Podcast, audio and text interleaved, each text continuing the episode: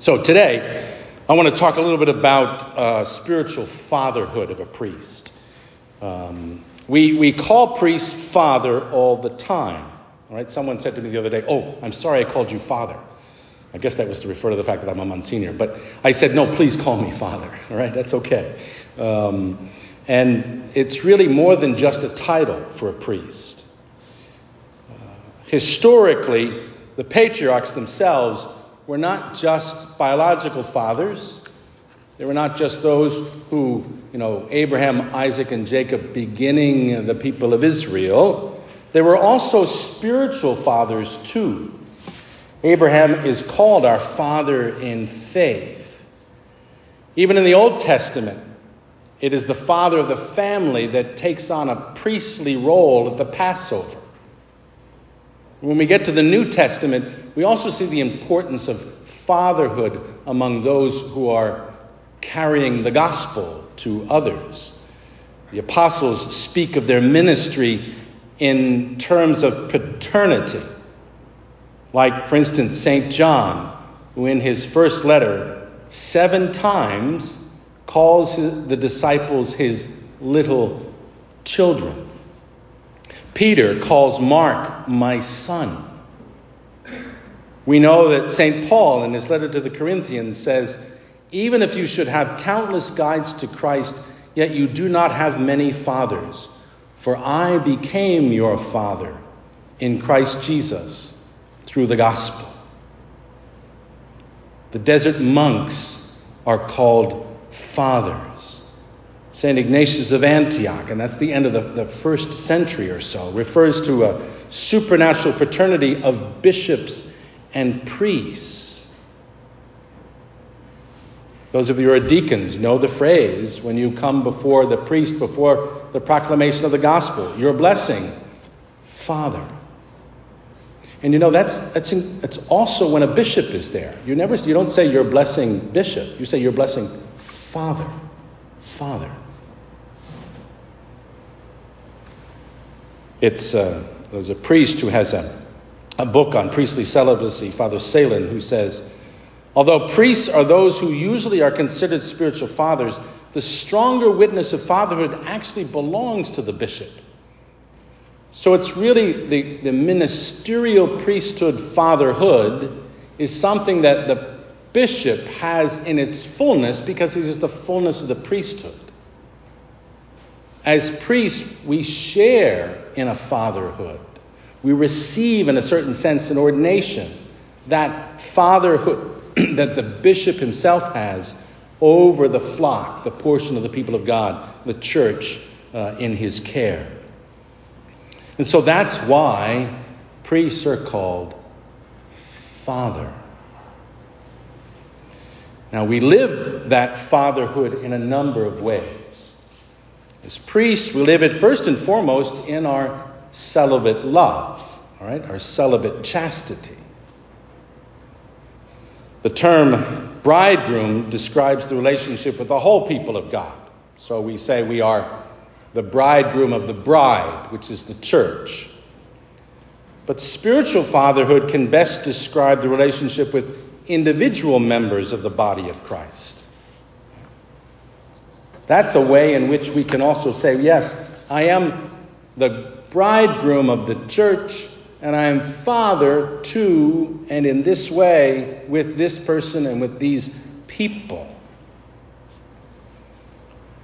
That's, what, that's why the Second Vatican Council, in its uh, document on uh, priestly ordination, Presbyterorum Ordinis, says about priests, he says, they adhere to him more easily with an undivided heart precisely because they are celibate. It goes on to say, they dedicate themselves more freely in Him and through Him to the service of God and men. And they are expeditiously ministers to His kingdom and the work of heavenly regeneration. And thus, they are apt to accept, in a broad sense, paternity in Christ.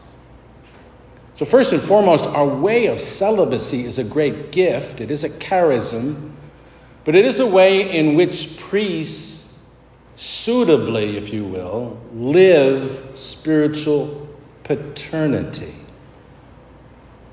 it accentuates in a certain sense and aids spiritual fatherhood. And it does that insofar as the celibate priest renounces the fatherhood according to the flesh in order to exercise in the fullest possible manner fatherhood according to the Spirit. That renunciation, that cross of not being married, has a positive side to it, and that is so that I can, in its fullest sense, be a spiritual fatherhood to my people. Now, how does one, if you will, begin to live fatherhood in the priesthood? At first, it might sound a bit shocking, but the best way to be a father is to be a good son, right? As a matter of fact, just from our own family experience, you know that you learned about fatherhood from your father insofar as you were his son. I remember when I, when I was uh, ordained just a couple of years, and my father, my father died when I was three years ordained. And I remember thinking shortly after his death, uh, just reflecting upon his influence on me, and I, it just suddenly struck me in my prayer. You know, I learned to be a father, that is, the father as a priest, first and foremost from my own father. And I, I, really do believe he was a very holy, good man and encouraged me in my, my priesthood. But more than that, and I think fundamentally, it was because I was his son that I and received his fatherhood that I was best able to learn at the beginning, especially, and at the foundation of my own human character, how to be father. So, the first step in living better our fatherhood is recovering, if you will, and living well our divine filiation as priests. Even though everyone is going to call you father, remember you're first the father's son. God the Father, after showing his love in creating the universe, he creates man and redeems him in his son making them his children, not by nature, but by grace. St. Augustine puts it this way By an admirable condescension, the Son of God, the only begotten by nature, has become a Son of man, so that we who are sons of men by nature might become sons of God by grace. He gives each and every one of us a share in his divine life. He first gives, in a certain sense, birth to us as his children.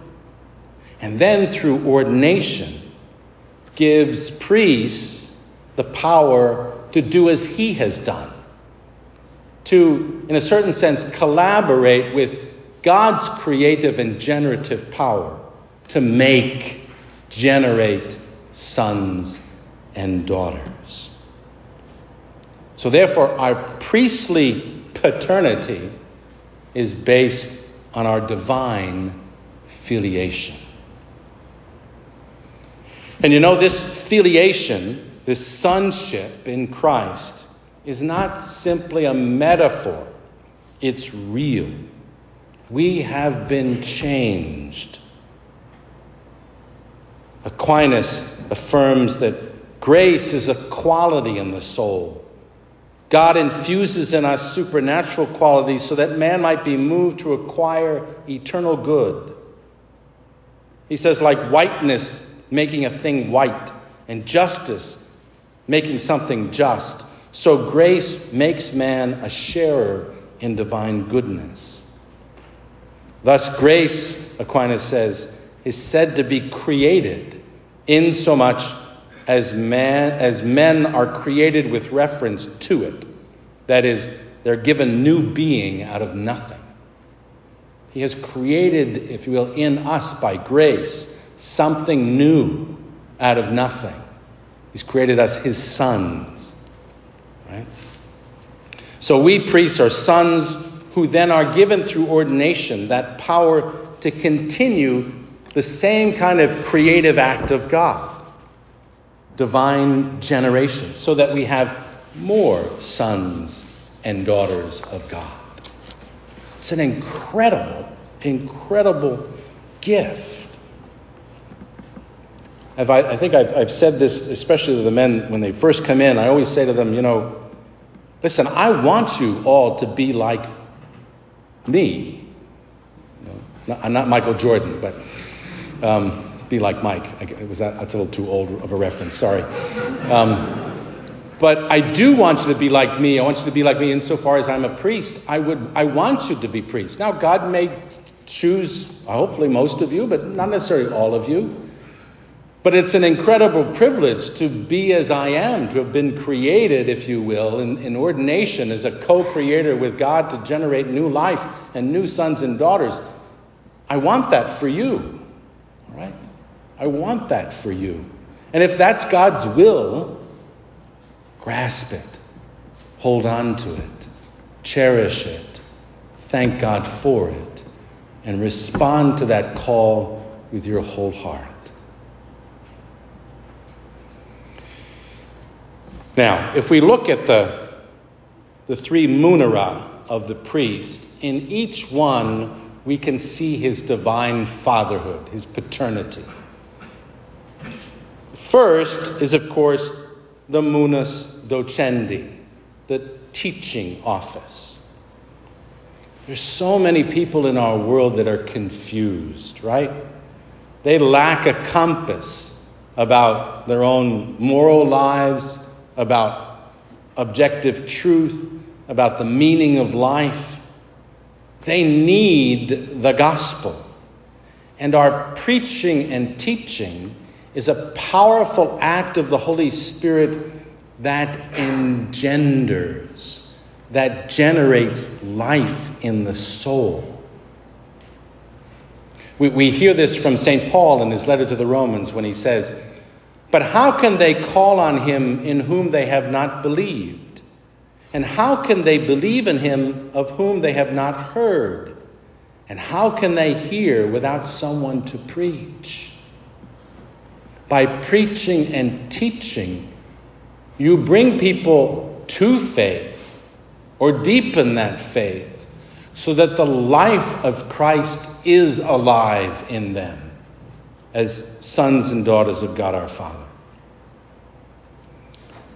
Pope Benedict, in a General Wednesday audience back in 2010, observed this. He said, Today, in the midst of what he calls the educational emergency, Right? The munus docendi of the church, exercised concretely through the ministry of each priest, is particularly important.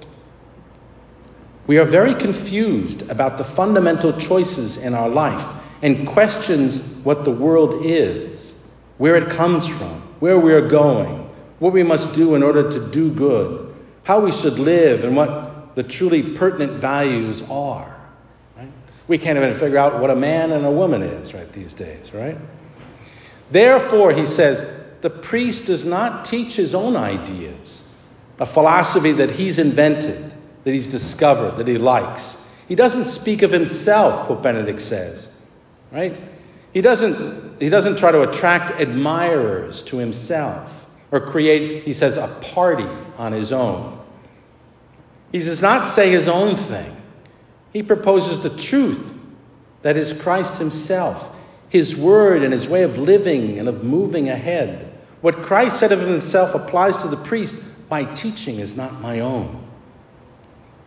So when we hand on the teaching of the church, of the gospel, it helps people gain an understanding of the meaning of life and of truth and of who they are in God's plan. It helps bring them to faith and generates that life within them. It is truly a paternal ministry. So that's why preaching on weekdays, and especially on Sundays, is so critically important today. I'll bet you that You know, people leaving most of our churches most Sundays are going to be talking about the homily. Good or bad, right? But that's what they're going to be talking about. And so putting time and effort into its preparation, never being satisfied that you you, you've done you know all that you could possibly do and can't improve. No, always trying to improve this ministry, this munus docendi, so that really sometimes souls that are dead in sin can be brought back to life because of your preaching, because of your teaching, because they've received the word of faith in what you have said. That's fatherhood. And so, preaching, teaching, bringing uh, to, to people uh, to a greater understanding of the scriptures, of the teachings of the church, all of this is indispensable to priestly fatherhood. But then, of course, we get to the next munus, the munus sanctificandi, right? The sanctifying office of a priest. This is where I think we can very powerfully and clearly see the fatherhood, the, the paternity of a priest. No man on his own, relying on his own power, can put another in touch with God, Pope Benedict says. An essential part of the priest's grace is the gift, the task of creating this contact. By way of, of the celebration of the sacraments, a priest creates contact with Christ. Celebrating and living intensely the Holy Mass and paying attention to the details. The very act of distributing Holy Communion is an act of fatherhood, an act of nourishing children, right? The children of God. Making sure that when we do celebrate the sacraments, whether it's the Mass or the other sacraments, we do so with reverence and prayerfulness and intention.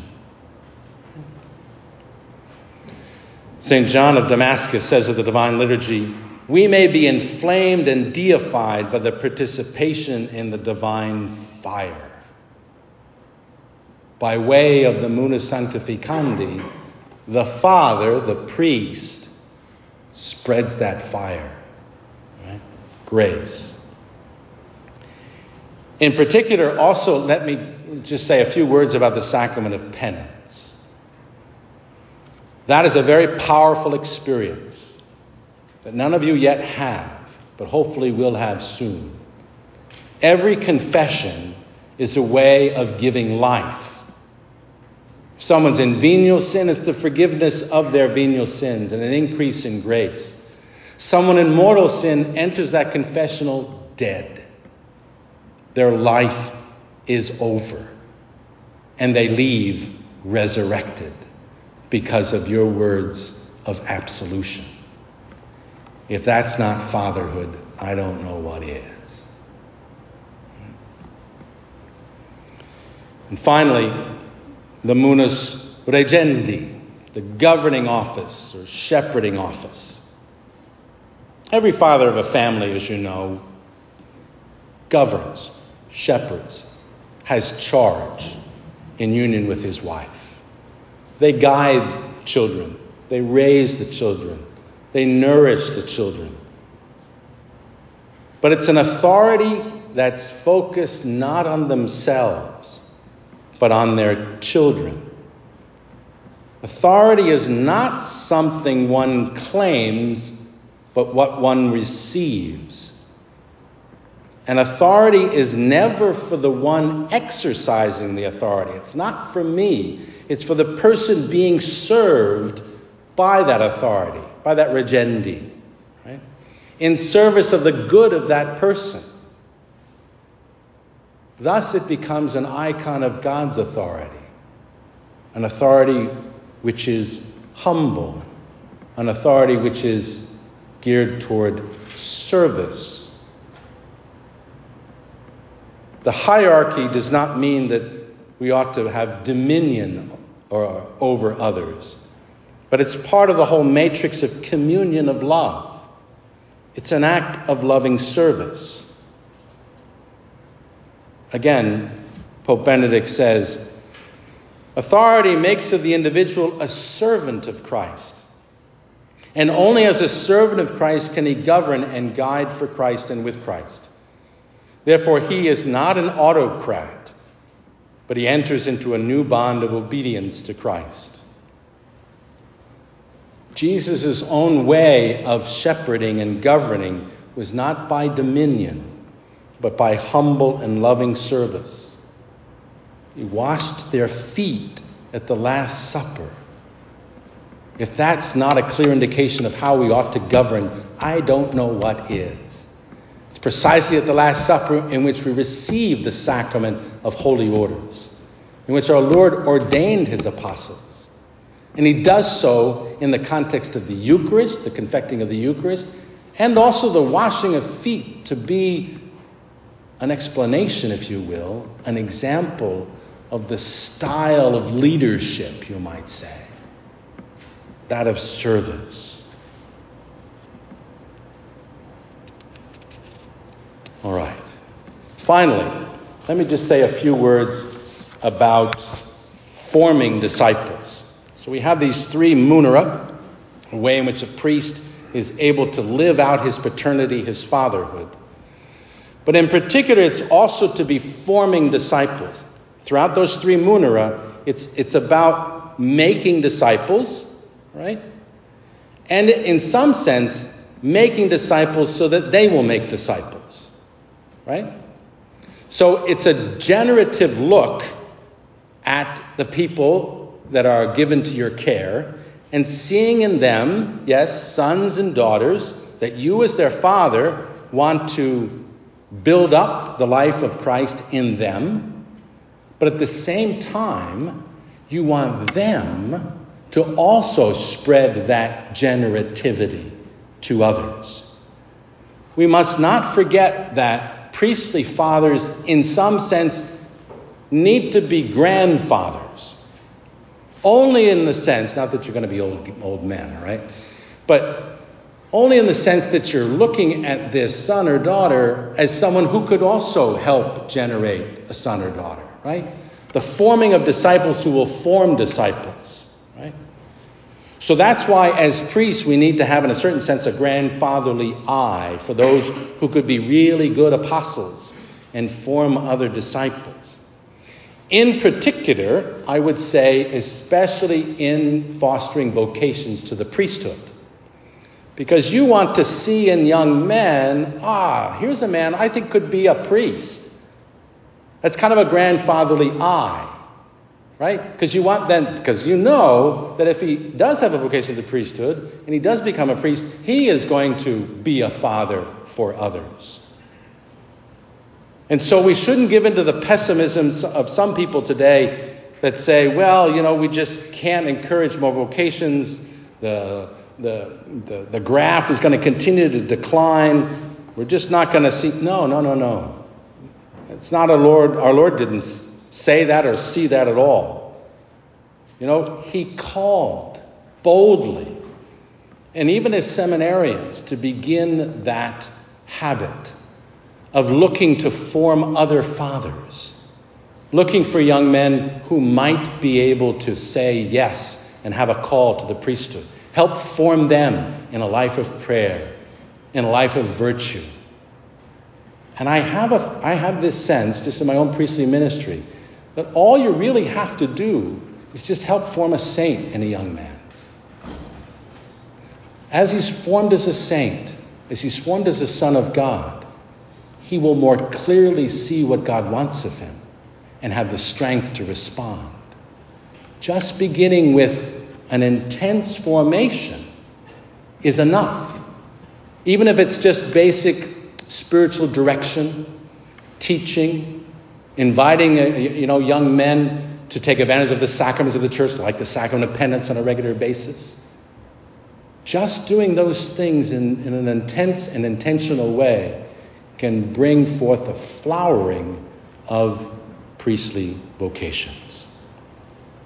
And so, my dear sons, right, we turn to St. Joseph as a model of paternity asking Him to be a model for us on our way, of helping us who is a man who, be, who had a son without begetting him in the flesh.